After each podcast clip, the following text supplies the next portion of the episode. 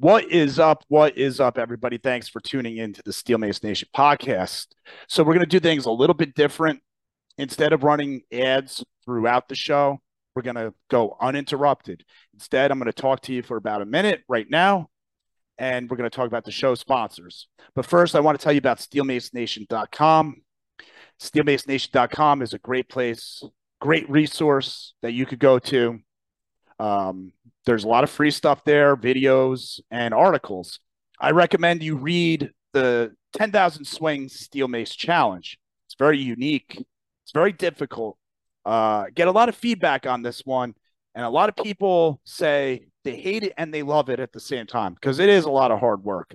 But uh, it's a good it's a good workout program, totally free for you, and you can start it today if you want if that's something that's not your speed, there's plenty of other things you can check out on steelmacenation.com, such as the Steel Mace Workshop or the 21 Day Steel Mace Challenge, which is an ebook.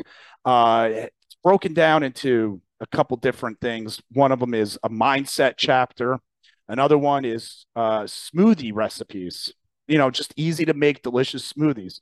And then, of course, there's the whole 21 day fitness challenge that uh, follows all these different workout programs. So you can check those out. Uh, another option would be the membership, where for eight ninety nine a month you gain access to a bunch of different recorded workouts where you follow along, full workouts uh, set up in you know cool locations, and there's not just me on there, fellow mace enthusiast, coach, and firefighter, uh, George Wiggins, who's been on the podcast a bunch of times, he actually has a little spot on there where you can follow along one of his workouts. Thank you, George, for being so cool to provide that.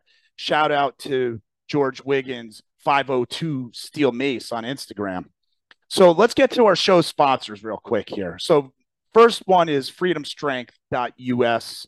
Freedomstrength.us has a discount code for you. It's SMN10. Get 10% off your discount, uh, off your purchase, and go there buy a weight vest or a sandbag. But just check out what they got. Tons of stuff. Really good uh, place to go for all your shopping needs. If you're looking for a steel mace or a steel club and you haven't tried adexclub.com yet, you're making a mistake. Go to adexclub.com and see what they have. These are adjustable steel maces. This is state of the art mace technology made right here in the United States of America.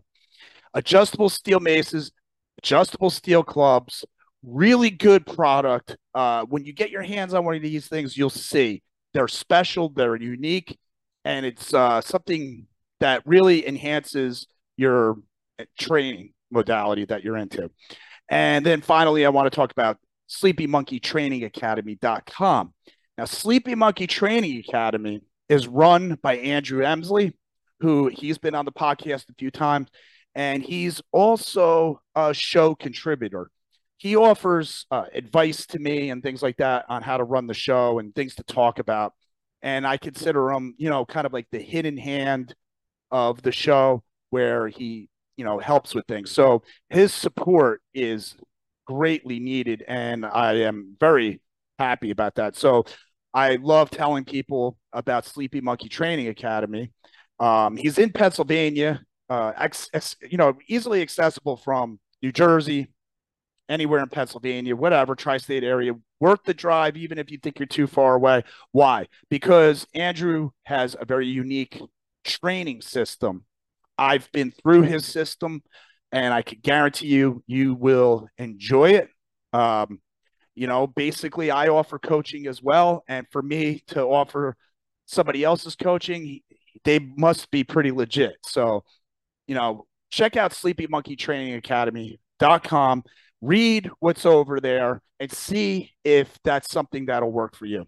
Thank you very much for listening to this advertisement up front. And now, without further ado, let's get to the podcast.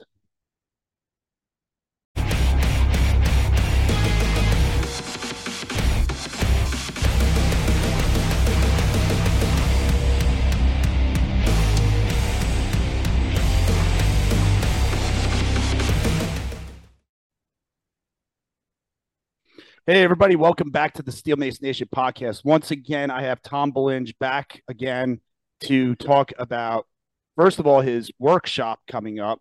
He also has another new book coming out, and um, we're going to talk about what he's planning to do in the workshop a little bit and you know whatever else comes up in between. How you doing, Tom? Thanks for coming back.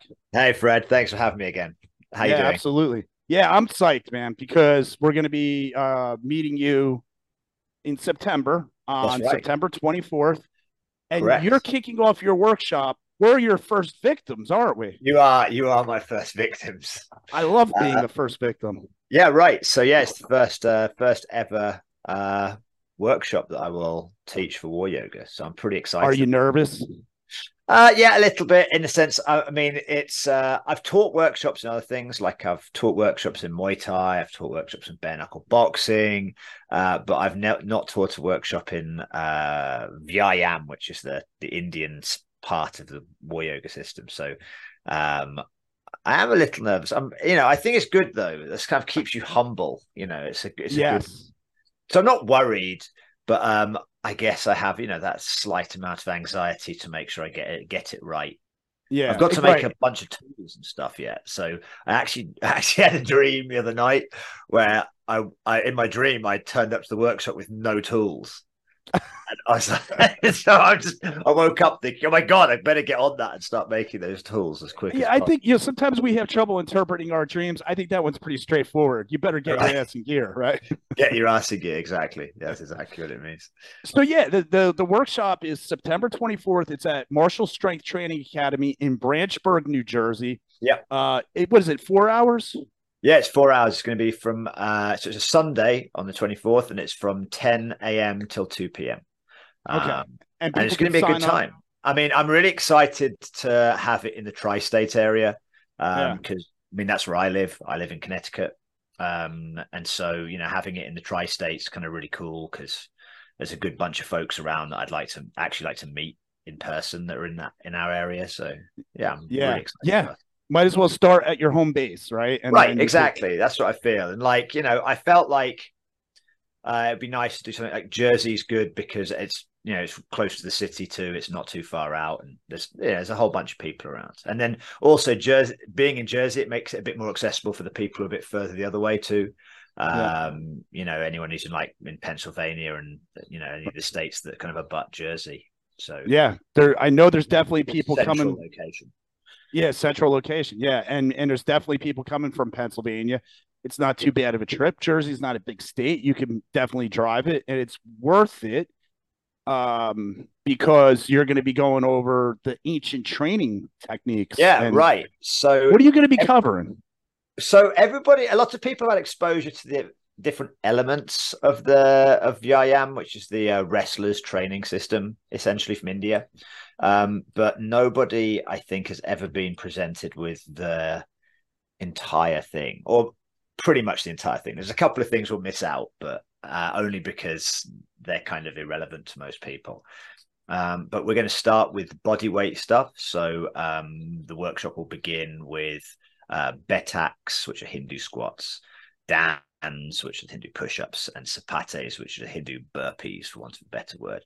Um, and those really form the foundation of the practice. Like Indians tend to um, do either dans and betaks or sapates. Sometimes they'll mix them all up together and do both. But they found they they're the sort of basic foundation of their practice because it gives a general full body strength and mobility. So we start with that. Um, so that's great. I don't know how many people have ever done those properly. Um, and then we're going to move into uh, the tools. So we'll be working with uh, the. So everybody's, most people, especially people who tune into this podcast, will obviously know about the mace, know about Yeah. the gada. So we're going to have the gada and some maces um, as well. I think we're going to have a lot of steel maces. Actually, my friend um, Joe, who's called Gundalini on Instagram, will be coming along to the workshop, and he, Oh, really? yeah. So I'm really excited. I, Yeah, I want to meet him. He's going to come and help me out a little bit too, uh, and he he actually makes maces too. So uh, if anyone's interested, who's come to the workshop and wants uh, a custom mace of some description, then he makes them himself. Uh, he, he he welds them and puts them together. They're loadable.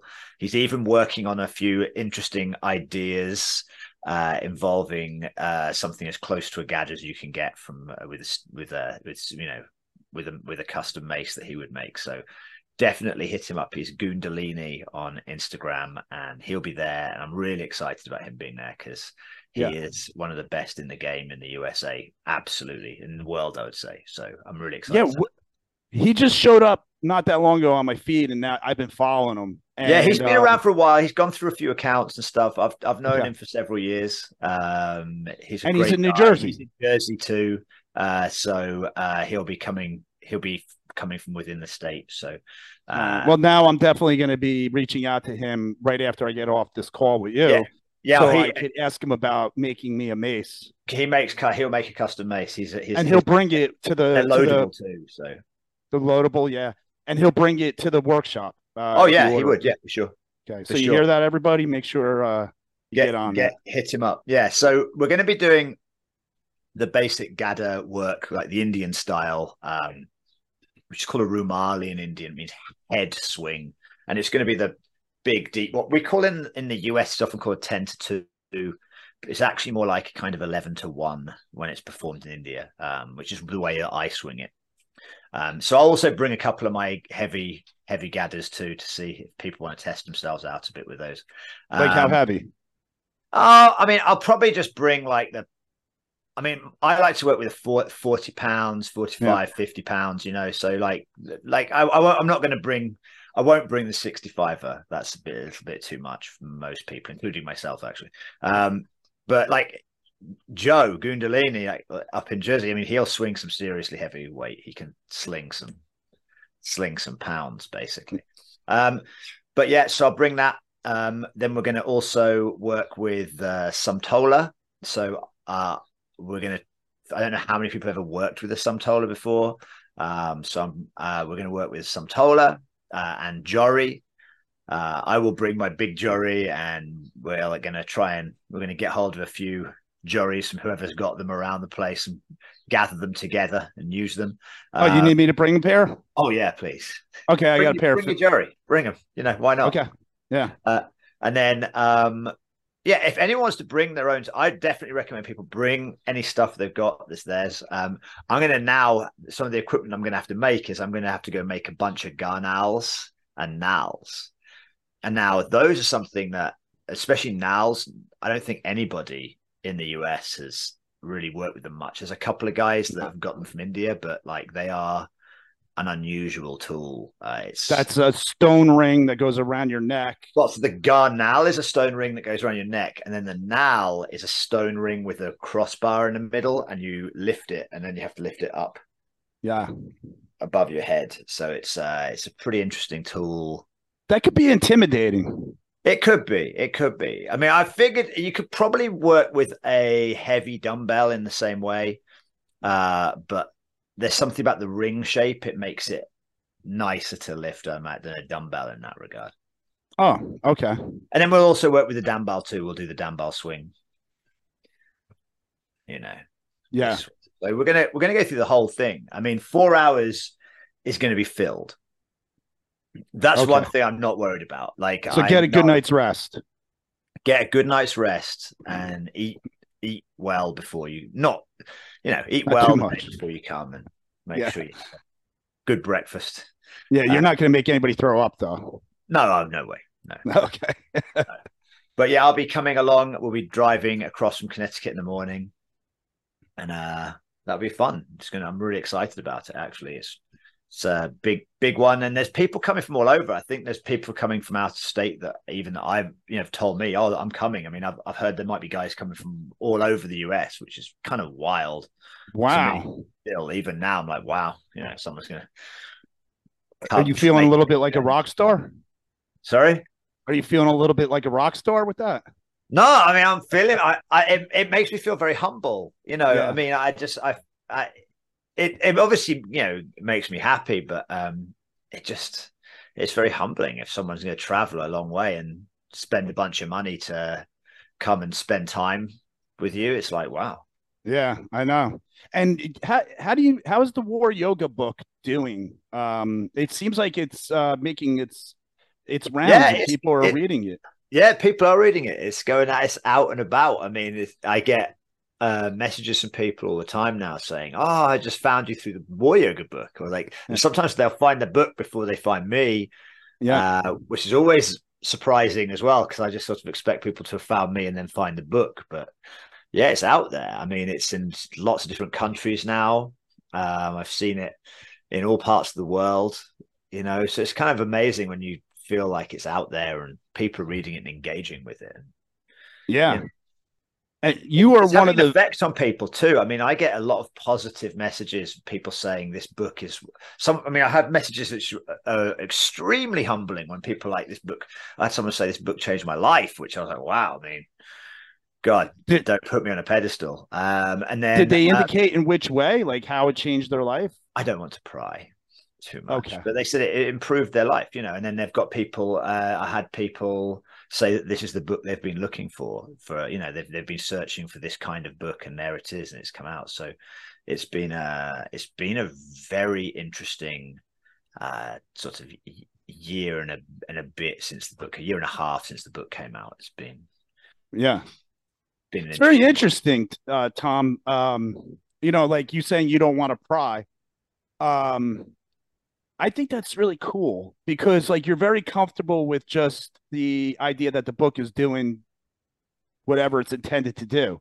Yeah, I mean, out there. and A lot of people would want to know, like, uh, for marketing purposes, even like, well, what is what's the thing that's you know, this is something I could use to sell more books. You're just Well, like, yeah. Well, so selling selling books isn't isn't my main aim. You know, like I mean, if I was in this for the if I was in this for the money, I would have chosen a different path to make the money. You know, I mean the the aim that I have with War Yoga is just to put out there. When I wrote the book, I just wanted to put out something that I wanted to read that I was I didn't have available to me, and so you know, all I want to do really is put some of these ideas out there, and like if people connect with that, that's amazing. If they don't, that's fine. You know, I'm like I'm not trying to, you know, make make a bunch of money off this and whatever. I mean, you know, I mean, it's nice to make some money just because it rewards your efforts that you've put out, but that's not my aim. You know, I'm Yeah. not, I'm not in it for the for the money. Yeah. you have the right intentions, and I think that's I uh, so. Yeah, Yeah, I mean, do things like I, I totally get what you're saying. I mean, I've coached more people for nothing than I can't believe about just because I want to give what I know to people who can't afford it, I guess. And right. uh, but I want to also share. Like I, yeah, it's nice to get paid, but just I love training mace to people. I love teaching it. So Right. I have a good time doing it, and I don't care if I'm making money. I'm just like screw it. So Right.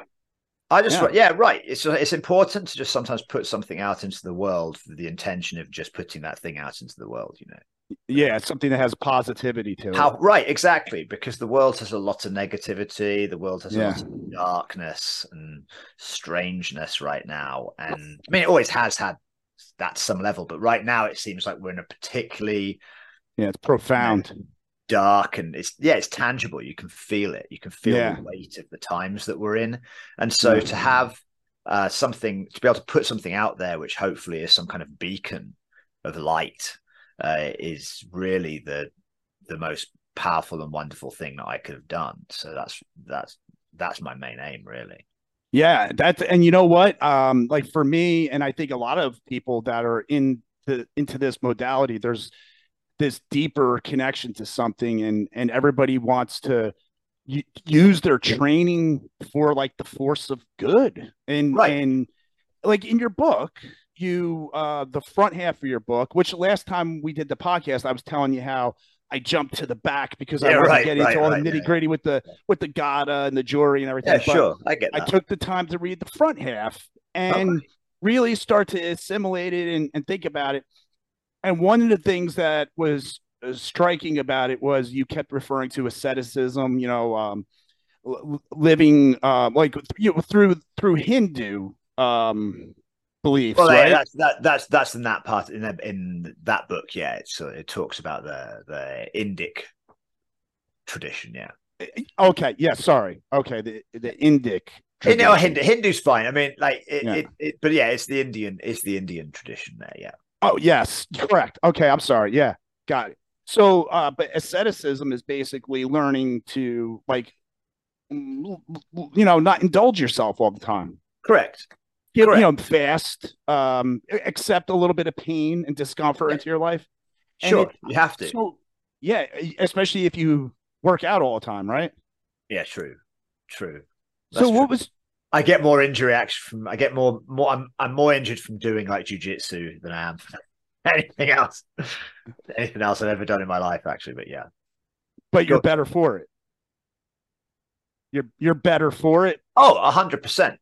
I would Yeah. I will take the punishment and pain in order to ascend, in order to make myself into a better version of myself, Yeah, in order and to you do- create this sort of strong and powerful vehicle for the spirit, you know, which is what the body is ultimately, is like this vehicle for something much much you know, the, the the idea is that within within all of us we have this spirit of this sort of divine spirit, this like little spark of the divine. And ultimately the body is the vehicle for that spark of the divine. And that really what we need to do is is make that vehicle as powerful as possible and strong as possible. And that doesn't necessarily just mean through physical things but it's through you know all sorts of uh spiritual mental and physical exercises. Uh hardship is something that is not just to be rejected outright you know that hardship has a very powerful positive impact on you. It toughens you up. It makes you stronger. And to make that vehicle stronger allows you to walk more powerfully through life and therefore be able to connect with that which is beyond the sort of visible physical realm and to be able to go deeper and further and to be able to hopefully connect with something that's in a sort of invisible and intangible sort of world and and you said hopefully. So I mean, because Well, I mean, about- none of us have the answer hundred percent, Yes. right? I mean, like you know, if you had the answer, then everyone would everyone would be like, okay, I know what to do. I'll do this, but yeah, and then it would be too easy. it would be too easy. Yeah, no, nothing, mm. nothing worth a ch- Well, everybody knows that if if you do anything physical, if you've done any exercise, you've done any martial arts, uh, that nothing and any and beyond that into other realms. I mean, anything that is good, anything worth achieving takes work. It takes hard work and effort. And if it doesn't require effort, then it's really not worth having. Yeah, I I think that's uh, definitely the message that came across in in your first war yoga book, and I Yeah. I love that. I I love that, and that did help me um because you put it something into writing, connected it to uh, uh, something spiritual, which I definitely felt benefit from. So I mean, even if you're getting this information from other sources and stuff like that, your book kind of it was uh the same thing lent to the same thing but had a different feel to it that i was definitely open to because i mean i knew at the end of the book there's all the talk about training with these implements and Right. the the eastern the eastern philosophy tied in with the eastern style training it Right. goes hand in hand so Well, yeah, war, Right. so war yoga your, your next book is going to be war yoga too. Yeah. So my next book is called. Uh, it's going to be. I've just finished writing it. It's with my publisher now, so we're going to have to go through the proofing and editing process. Uh, but it's uh, War Yoga Zurkhane, so it's going to be all about uh, the Iranian system. Um, last year, I went to Iran, um, and I trained out there and worked with some really amazing people. Um, the Iranians are fantastic human beings. Um, and um, yeah, as a result of it, I've managed to write this book. Um, I actually started my research a long time ago uh, with it, but it's going to basically do the same thing. So we're going to um, the first half of the book. It will uh, delve into the uh, spiritual elements of the of, of Iran, Iranian systems, and then the second half of the book will be the physical uh, part, which is the Zurkhane and the various different modalities of training that are within the Zurkhane itself. Wow, this sounds really interesting. Now you are one of few people. Uh, it's you and uh, Paul Wakowinski and um, Har- um, uh, Harbor Egberts, the Flowing Dutchman, who have actually like traveled into that region. But you're the only one that's gone to Iran, right? No, so no, actually, Paul has been to Iran. Uh, Oh, okay. Lewinsky's been there a couple of times actually, um, and then uh, he helped me out. Actually, he put me in touch with uh, the tra- a travel agency who in Iran who could arrange stuff for me because it's like difficult. You know, you can't just go to Iran. Um, and then uh, there's a couple other guys, but they are in Asia. So um, uh, Shuang Liu, who is called Crew Liu in on Instagram. He's in China, in a place called Hangzhou. I used to live there actually, but I didn't know him then. But um, uh, he lives in Hangzhou in China. He's been to Iran, uh, and also a guy in Korea uh, who has a House of Strength in Korea has been. So uh, there's a very small club who've been to Yeah. Iran. Like there's a few Yeah. people been to India, and but still a small handful of people. But Iran is a much smaller group of people who've been there. Now you said that you just can't go there, and you had a uh, hook up. Yeah, with no, you can't. Um, so, so uh, first of all, so if you're from the United Kingdom, the USA, or Canada, it's particularly difficult. Um, other countries have more availability to come and go, come and go, um, but um, you need to get uh, a visa, um, which for people in America is a little bit tougher because there is no embassy for Iran in the United States. We have no diplomatic relationships with Iran. Um, so you have to get a company in Iran to apply to the government in Iran to get a num a visa number, and then you then get that number and you send it to the Pakistan embassy in the USA, which has an Iran affairs desk. Oh boy. So it's it's complex. I mean, it, it's touch. It was touch and go. You know, you just think, are they going to let me in? Are they not? Um, and they did, which was great.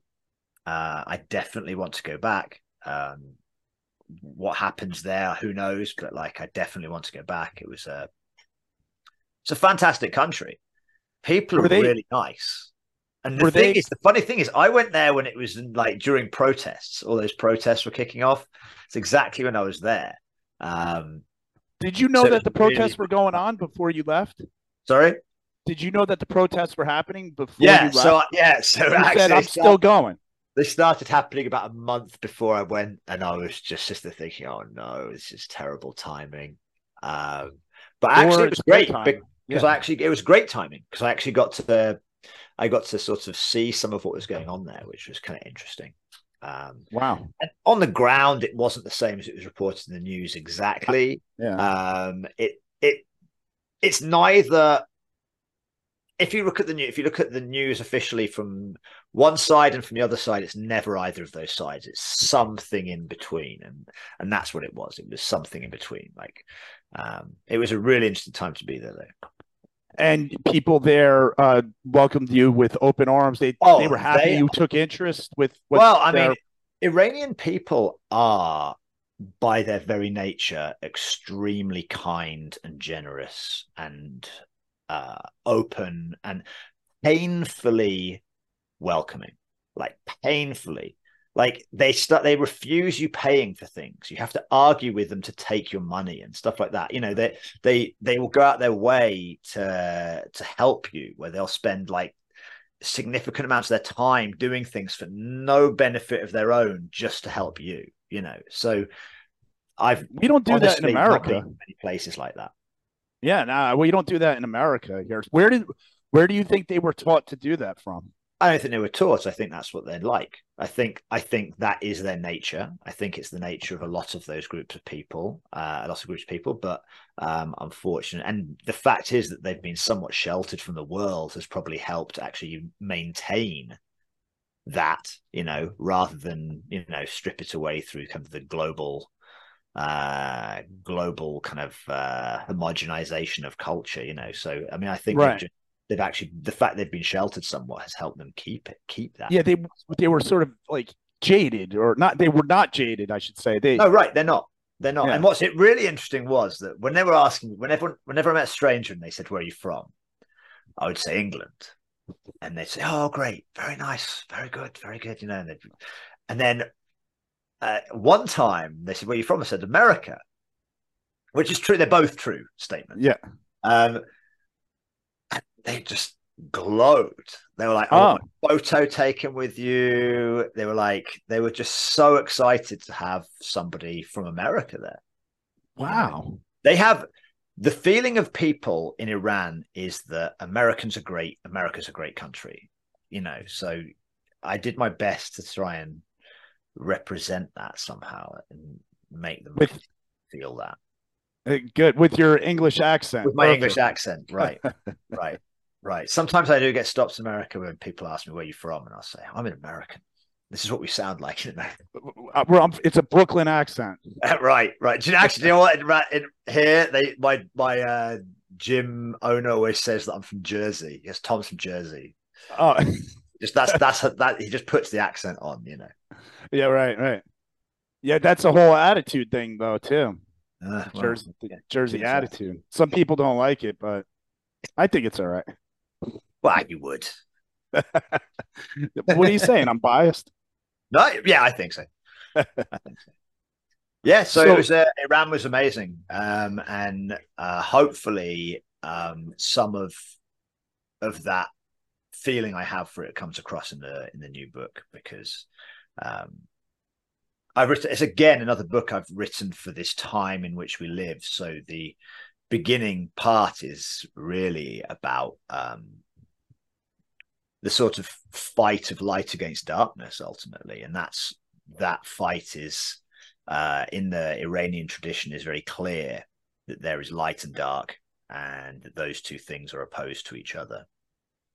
That there's no real middle ground that you have to pick a side um, but not just that the fact that um, actually the the battle of light and dark really happens inside you and that human beings have this choice. They have this choice between choosing to be on the side of order and light or on the side of chaos and darkness and that those are your choices and that, that which one of those wins ultimately dark or light is up to the choices of, of men of people you know. So um, it's kind of interesting that's been encoded in the iranian uh, thought process for thousands upon thousands of years that you know the fate of the universe rests in the choices of men So this epic battle is happening right in front of them daily, and they have the choice to make daily. Maybe that's the reason why they were so nice to you, and and they want to carry themselves better because they're making that that minute choice right there to treat somebody with the most Correct. respect, right? correct correct So this epic battle is is something the world needs to understand. Right. It's something think- the world needs to know. The thing is, is that the the people don't necessarily know it's happening. Yeah. You know, like the forces, the side of darkness knows it's happening. The side of light doesn't always know it's happening. You know, so you know, it's like a it's like a war that's being fought on with one side fully aware of what's going on, the other side not necessarily aware of what's going on, and that's the problem. It's almost that awareness of that you have to understand that you and the choices you make are pivotal, and not just pivotal for yourself, although the choices you make for yourself and about yourself are really important because they contribute to the mate the the bigger picture, which is Right. The, the the the battle between light and darkness that is happening before our very eyes. Although or not because people have nec- haven't necessarily been looking, their eyes are blinded. You know, so Yeah. They- they either think that it's just all like um stories, you know, myths, if you will, um, Mm-hmm. Right.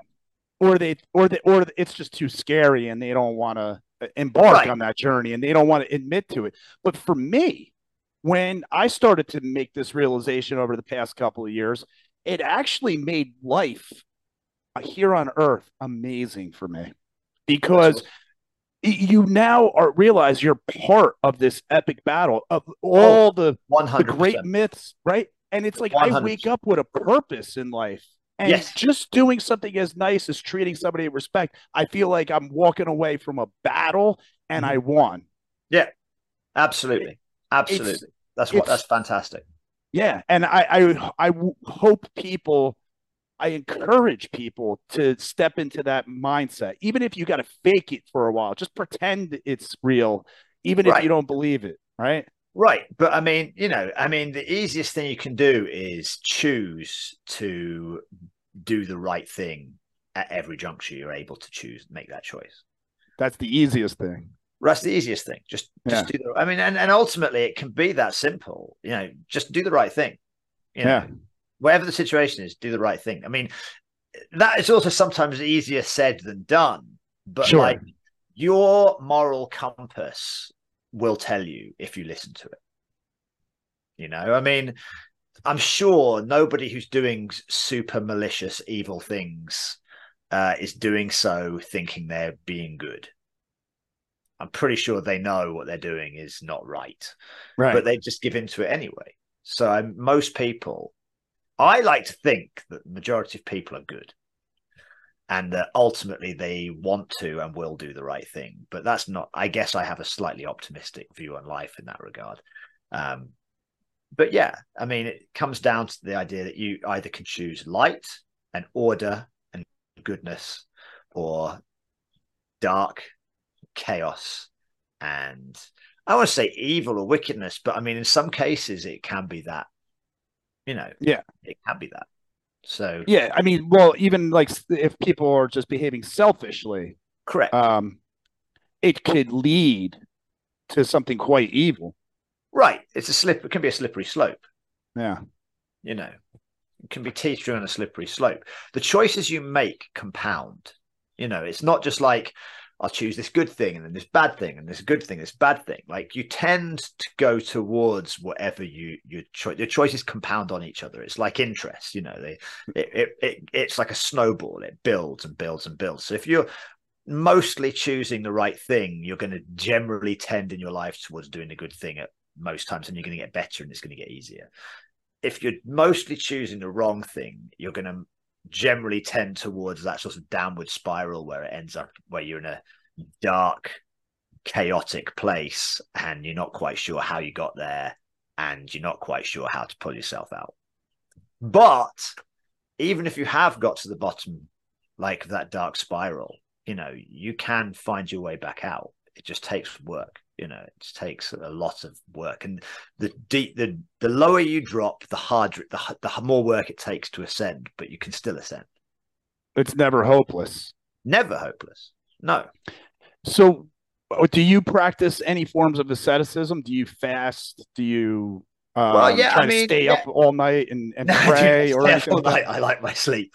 Um, so yeah, I mean, ultimately, I consider uh, my training to be asceticism in itself. You know, like I, I will even when I, I don't want to do it. You know, some days you wake up and you're like, I do not want to do anything. I want to sit around being lazy. But so, for Oh, yeah. example, every single morning I wake up and I do 108 baithaks, do 108 squats, no matter what, come rain or shine As soon as you wake up. when I wake up, yeah. Whether I and I and I often I do not want to do it. You don't Some get a days coffee first? easier, Some days it's really hard, but I'll do it anyway. And so that ultimately is my initial asceticism. You know, uh, I do fast in regard to. I mean, I'm not really a big like multiple day faster, but I I intermittent fast. So I usually don't eat till around ten thirty or eleven, and I stop eating at about four. Um, Oh, nice. so I tend to do that, and that's So it's. It's pretty cool like that one of these things is fasting because that fits right into the fitness community Yeah. i mean you always see people talking about fasting and tricks to do it and people wanting to do it and all this like scientific stuff Yeah. but at the end of the day you're talking about it from this point of view where you go without food because it's um you- you're you're not giving into your cravings and Right. you're you're teaching yourself to find happiness in other places perhaps at a by ascending a spiritual consciousness or something. Correct. and and also, I mean, it it it's a good feeling to have to understand hunger. Yeah. You know, so we're in a country where there is vast amounts of plenty. Like you will, you can easily feed yourself all day, every day, nonstop. So there's there's an abundance of food, and it's not necessarily the best kind of food, but there's a lot of food. And so a lot of people don't actually know what it feels like to be hungry, which is strange because human beings for most of our time on this rock have basically had times where we felt hungry. We're meant to. That's, that's yeah. natural. For days. Yeah, for days. Yeah, it's right. It's a natural and uh perfectly good state to be in. Actually sharpens up your mind a little bit. Yes, um, it does. There's there's actually uh I was reading something very interesting about uh because back before refrigeration and all that stuff and you were living a nomadic life, it wasn't like you were able to keep pounds of beef uh, on, in cold storage. You ate your fill, everybody took their piece, and then there was no food left. Right. And then you would start getting hungry, and the need to hunt would start to take over. And the, the uh, your your ability to perceive everything around you would your eyes would see more you would be able to hear better yeah right you'd be able to move faster so there's a lot to that. What was interesting, I actually saw a thing. Uh, actually, it's my wife telling me about it. I guess it must be something that she was reading or listening to. But in the pre, in the, if you go look at hunter gatherer uh, communities, and that means all of our ancestors ultimately at some point, the actual work week's about 15 hours total of how much work you put in to be able to live and eat. So every they've they've studied tribes around the world that hunter gatherers and it basically it's about the same. So every three days or so is when you have to go and hunt and the it, work week is 15 hours for both male hunting roles or and female uh uh, gathering, which is not necessarily the case. Sometimes males gather as well, but um, but men and women alike have a, put in about fifteen hours of work in a week. That's, and, That's and incredible. It, really, have we progressed as a as a group of people? Like, where are we? We're now working these enormously long hours on the whole for lots of people. People working sixty hours a week. For, but for what? I mean, you know, there's there's a for point a at which one you meet your needs, and then anything beyond that is is just because you've been sold something, often. right? You know, or you've been, or the system has been put in place that makes it so you have to keep working to be able to afford just to live because I mean the system's changed, right? When it was like you could just go out, live almost where you wanted, feed yourself by hunting in your own hand and gathering and whatever. Yeah. It was actually less physical, less work, less actual work, and then you had more what we now call leisure time, but they didn't really have the idea of leisure, I guess. But um, it's kind of interesting. We've been sold uh, sold a spurious uh, bill of fare. Yeah, that's something I never knew. I always just pictured people had really hard, rugged lives that they were constantly moving all day long. They didn't need to work out because you know they worked out basically every day. But that's you know, if you have a 15 hour work week, I mean, you got tons of time, man. They probably time, right? practice they did practice uh, their hunting skills and stuff like that. Oh yeah, absolutely. Absolutely. I mean, I mean, you could honestly say that's where things like wrestling come from. Yeah. Is is that time when you're not actually out there hunting or fighting other tribe or something like that. You are just like wrestling or lifting rocks or doing something with especially especially for I guess for the men who are trying to show each other how strong they are or how tough they are, how uh, they you know the top dog in that yeah. situation. You know, that's where a lot of a lot of these physical traditions come from that time when you weren't put them into practice as in hunting or fighting in warfare, you know. Uh, you mentioned stone lifting, and and it, your Instagram is full of you out there holding stones, lifting stones yeah, in like all different locations. It looks like you really do enjoy I it. I really like those. Yeah, I mean, I, there's guys out there who are amazing at it. Like, yeah. really amazing. It's an art. It, it's like an art. Yeah. Oh, yeah. I mean, the thing is, is it feels natural. Like you lift a stone, it feel, for me, it feels better than lifting uh, a bar. You know, I mean, I it's it's a different kind of challenge, but I really I really like it. It's like really primal. Yeah. And it just feels right. But yeah, I, yeah. I like that. I mean, the thing is, in that again, it's like that came about from you know figuring out who's the strongest, who gets the who gets to work on this job, or who gets to you know do this thing or that thing how much share you get of the of the food or the spoils. It's it comes down to the same thing. It's the same as martial arts. so the vikings you're talking about right? Well the... uh, i mean we talk about the in iceland it was like things like for fishing and farming it was like almost like a, a job interview. Um, yes it was like if they place you into a certain place if you can lift a certain stone. Correct yeah so yeah. so obviously the stronger you are the bigger stone the, the better job you could get for instance. that's that's right in those ones. And then in scotland the scottish stones of strength are about um, manhood stones. They're like if you can lift this you're now a man. You know it's like you're it was to show that you were no longer a youth that you were right now, so but this is a big moment for people uh, yeah. your big your your big job or you're you're becoming a man. So what would happen beforehand they would train for it Sure, yeah, right, exactly. They would practice because they know this is coming. They know, yeah, right, hey, or er, in a couple months you're going to try to become a man, so you better start practicing. Yeah, you better be strong enough. Yeah, right. So they were training. I think people were training. I mean, like, there's evidence certainly that people train in some way. I mean, yeah. So I think about r- wrestling, grappling. I mean, ultimately, it's training for fighting without actually killing another man. Which yeah. really, I mean, so someone who does jujitsu, it's it's one of those things, There's moments of realization that you've realized you're basically as close as you could be to murdering another man with your bare hands. Right. You know, what's your hobby? I go to a padded room a few times a week and practicing practice murdering people. It's a very strange concept for many people. But I mean, it's it's as old as as human life. Ultimately, is that practicing for you know the real deal.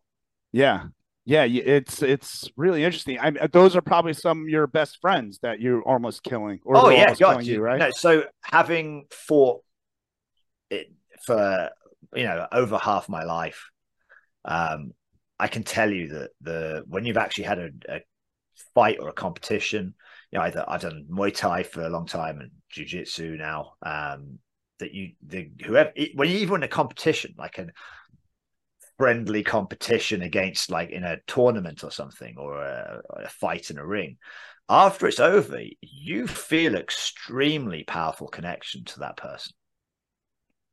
Like extremely powerful. You feel like you've shared something with that person which nobody else could understand outside of that moment that you've just had. Now this could be a person that you might not even have identical views with about the world right Oh, 100%. I mean, if you go to a jiu-jitsu gym or any any martial arts gym ultimately, but let's just take my gym. You go to the gym that I train at. I have there we have like the a complete cross-section society.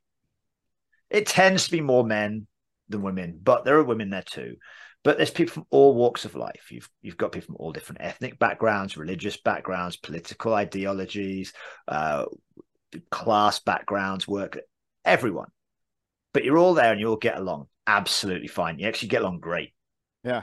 You know, it's amazing how great you all get along, you know, because you're trying to kind of beat each other up a bit.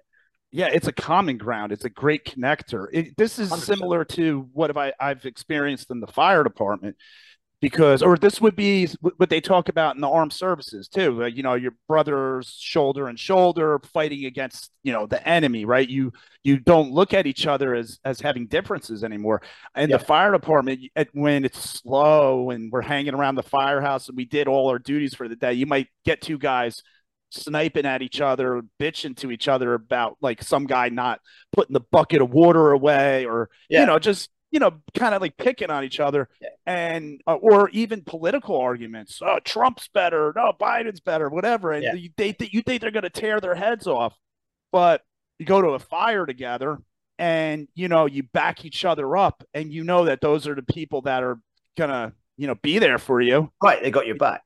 So at the end of the day, no matter what kind of fights or arguments, it's all it always ends in a handshake, and somebody, you know, somebody else comes in and just makes fun of both of you until you're Yeah. both put in your place, right? Right. Yeah. Yeah. And yeah, everybody absolutely. laughs. And Well, and- I mean, that's the thing. We always say if you know if if uh, if the world could be more like a jujitsu gym, it, it would be a much better place because you know ah utopia. everyone gets along and everyone we give each other a hard time, fun, but like no Yeah. one takes any of that other stuff very seriously. Yeah.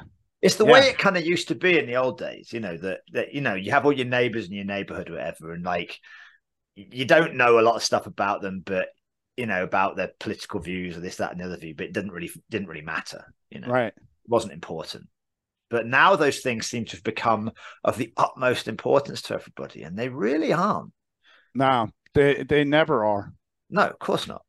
Of course Yeah. not. But you're made to you're told that they should be.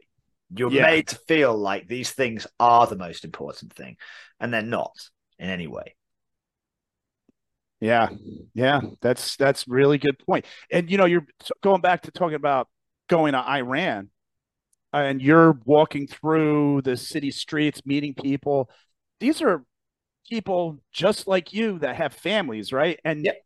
they would rather sit down and have something to eat with you, Yeah. than talk about anything else. I mean, they're like, "You're here, I'm here. We both have kids. We we both love life. Let's have a drink. yeah, Let's they, have they a just want coffee." they right. They all they want to do is just yeah, left interact alone. with you in a normal way. You know, yeah. I mean, they've had their fill of politics for a long time over there. So I mean, you know, um, yeah. so that's the real world. That's the real world that we should really be tr- trying to Yeah. lift the veil and see. Right. I mean,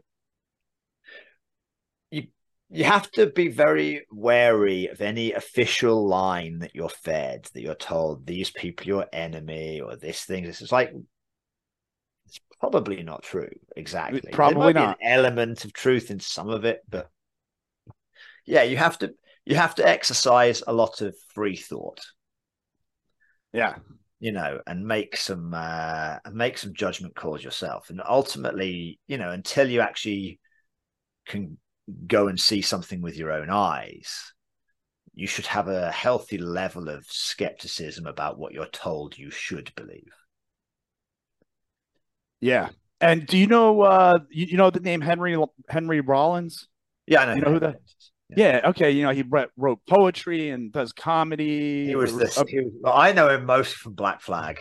Um, Yes, right. Singer of Black Flag. Then he did a Henry Rollins band, and then he was uh, acting for a while. But he uh, was a big adventurer, and he, I read that he said he would look at the list that the government, the U.S. government, put out of countries that they recommend Americans don't go to. Oh, go and there. he's like, okay, I'm going to go to all of Go them. there. Go there. Yeah, definitely go Yeah, there. and he said those are the best trips he's ever been on, and Sure. you Yeah. know that everybody treated him well.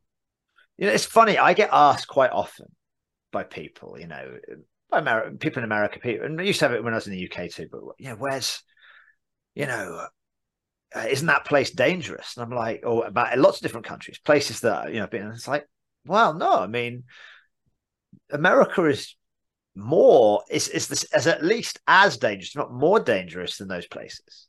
You know, Yeah. I mean, like. It's so funny to me that you know, I, but I guess it's because I've seen more places in the world, you know, so I, I've seen it my own eyes. But yeah, the world's not a dangerous place, really. Like people Right. like to think, say the world's a dangerous place, but like you should definitely. I mean, I encourage travel. Like people should definitely go out and see stuff because it, Yeah, you can broaden your horizons and see the world. You know, you you get a much better understanding of where you live now and a bit more gratitude for life and you know more of a grounding and then more of a more of a kind of understanding of of the way things really operate in the world. and and you're not referring to a five star five star beach resort in No. Cozumel or something like that. No, You- but, but I mean, again, nothing wrong with that. yeah, know, but that's a little but you're That's- not going to learn about the country that much. right, right. Yes, no I, I definitely recommend getting into a country itself. And the thing is ultimately you know the long the more time you could spend somewhere obviously the better. But like yeah you have to get into it. You have to see it. You have to talk to people. You have to Yeah. actually meet meet people.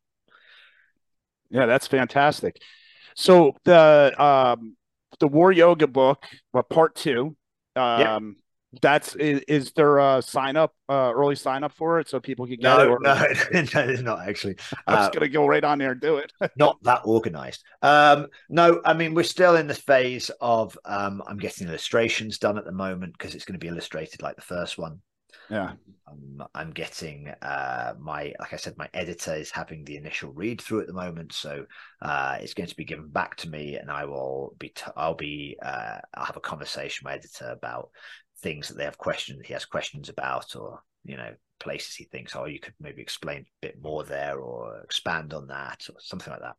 Uh, and then once I've done that, I send it back. Then we'll begin what's called the technical edit, which is where you actually start to it's actually the the mechanics of you know the punctuation, grammar, and all that stuff.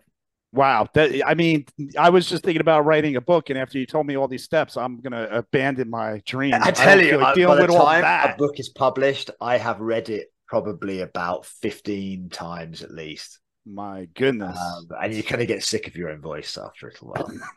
Okay. Shut Look- up, Tom. I've heard it before. Uh, it did. Does there come a point where you start second guessing yourself? You're reading it so much. well, you know what I mean? happens you is actually- overanalyze it.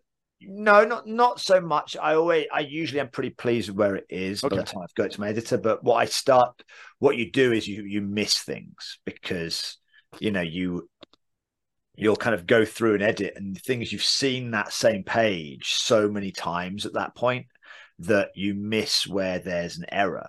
You know, which is why it's important to have Yeah. uh, somebody proof. I actually quite often, um, in fact, the la- last book I actually got my wife to proof it just before because she isn't really that interested in things that in that in that that part of what I write. She's not. You got not, one of those too. Not one of those things. So so for her, she'll read it in a purely technical manner. So she's Yeah, reading yeah. it not because she's interested in the content, but she'll just read it for the, you know, proof for the word, wrong Yeah. word.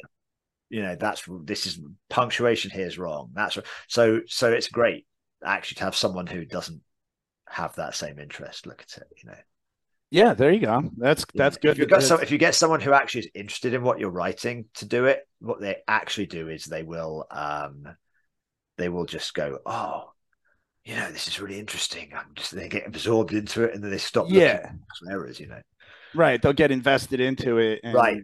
look So at it from a different- wife who's not invested in it. Yeah.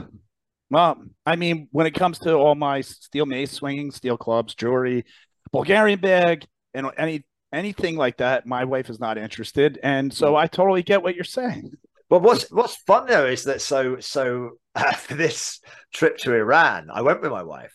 Um, she came with me, so she, I was planning it, and I was getting these itineraries from these uh, the agency in Iran. You know, because I was fixing up. I want to go here, and I want to go here, and do this. Um, and and I, I was reading it to her. She said, "Ah, "Sounds fun." You know what? You can't go and do that without me. So she ended up Oh, uh, so we ended up going together. and She she really loved it. She had a great time. What was Wow, she's- amazing is this. So we went to these uh, and they're they're the domain of men. Now women can go in and watch. They, they can't Oh. take they can't take part in the actual practice. Um, but they treated us so nicely. They kept it kept you know we had an interpreter because most people don't speak any English. They speak you know Farsi, and so they were but they they were just saying they're saying, and my interpreter saying, they said they wish good health on their dear beloved sister. And like they talk in those kind of terms. They were just like so welcoming and nice to her. They were like sitting it down, giving her tea, and you know, like she had a she had a great time. She was like, "Wow, I didn't expect that in the Zurkhaneh." You know, that you know, the sort of men's realm where the so, you know they, they were like so kind to her. Yeah. you know, they Yeah. were, they were so happy for her to see that and see what was happening. You know. yeah. They they they they they're kind of proud of what Oh yeah, she's in, right? They, they're like, oh, this person actually wants to see us. Yeah. I mean, it's it's special, and I love how they like speak in that way. Uh, Yeah. I, it would be nice to if if we did that in America. I, I'm going to start. Right, that. it would. You know, it would. It would. It was just. It was just. It was just. It was kind of overwhelming how nice Yeah. they were. Yeah. yeah, So so Kristen came. So she wasn't. So what's funny is even though she's not very interested in what I do in in terms of that, she's not invested in it. She actually um I showed her a video the other day and she's like, Oh yeah, they've got a cabaret and they're doing this. So she knows what it all is because she came with me. Yeah.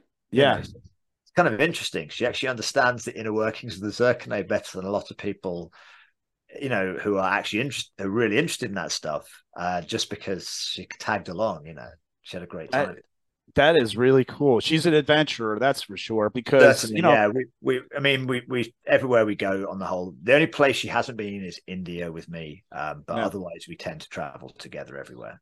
Yeah. Is is uh is so it's safe for women to travel in Iran? Is it safe for women to travel oh, in India? Yeah, definitely. Okay, I'd say Iran. Honestly, now I don't want to give advice to the public that that you know my advice is not legal advice. This is for entertainment purposes only. Um, i would say iran's one of the safest countries to travel in because um, people there are extremely kind and helpful and people sort of will go out their way to help somebody they think is lost or in a difficult situation. You know, now that's not to say that everybody is because you know in every country you've got people who have got some nefarious purpose but i just didn't encounter anybody. We didn't encounter anybody on our trip like that. Um, yeah. but yeah i would say it's safe. Um, especially if you have uh, some kind of contact or somebody there to kind of help help you with your travel arrangements.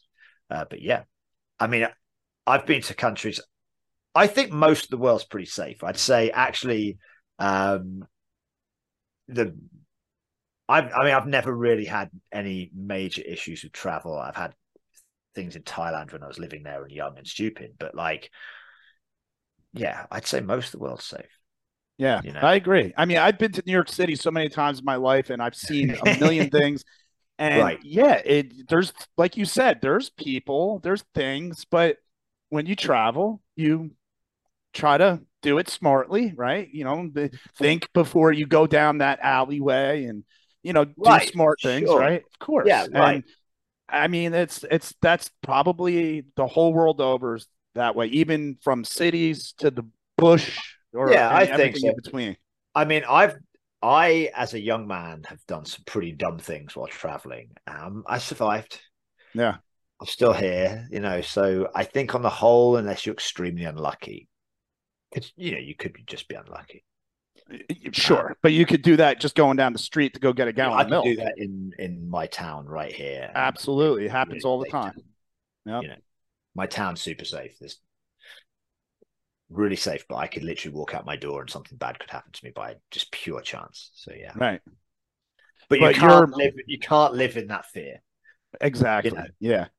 Which is why you should just people should you know if you if you want if you want to travel go and travel. If you want to do that thing, go and do that thing, you know. Yeah. Yeah. And then even if you had any apprehension prior to that, it'll all go away. It'll it will evaporate.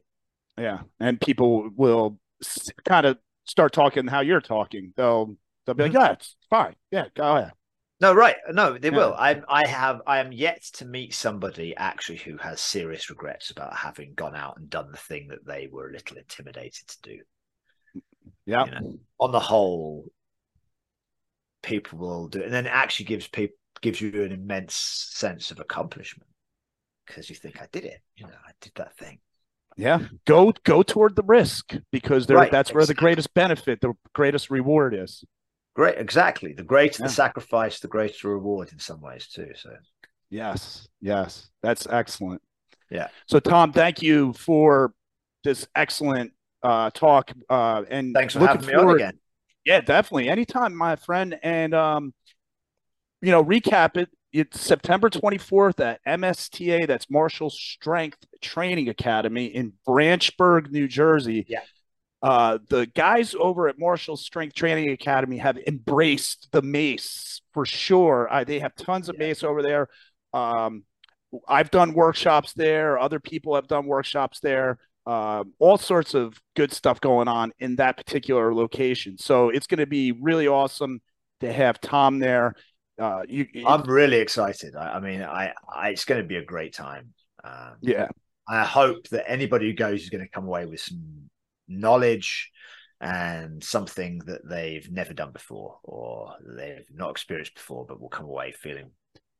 Yes, I I think that that's a good point to end on because even if you're like an expert trainer or whatever you are, um, learning body body weight techniques and stuff is never a waste of time for you because you know sometimes we get we get channeled down our uh, or whatever it is that we we coach people whether it's weightlifting or steel mace and we don't really have time to spend working on the other stuff.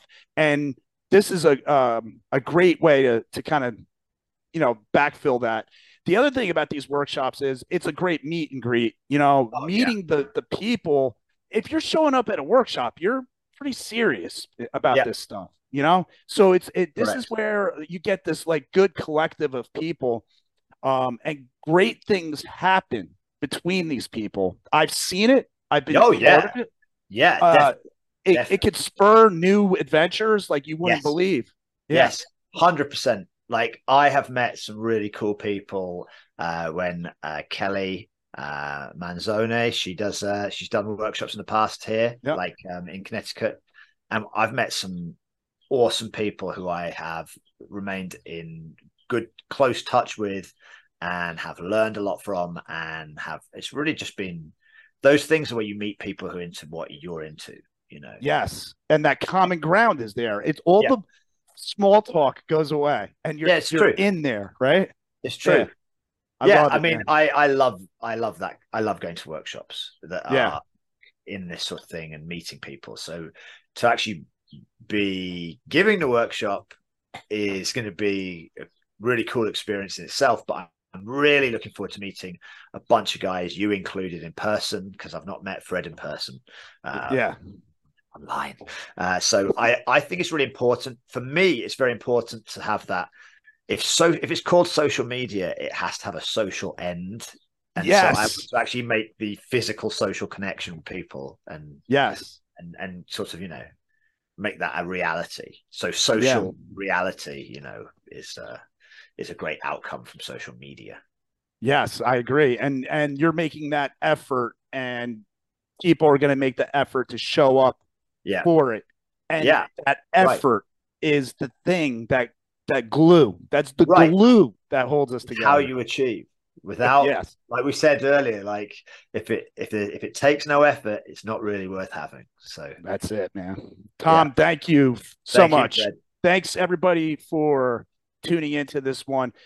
Uh sign up for Tom's workshop over at Martial Strength Training Academy's website. It's uh, martialstrengthtraining.com. Um, and yeah, sign up right now. Go. All right. Thanks, Tom. Thanks, Fred. Take care. You too, man.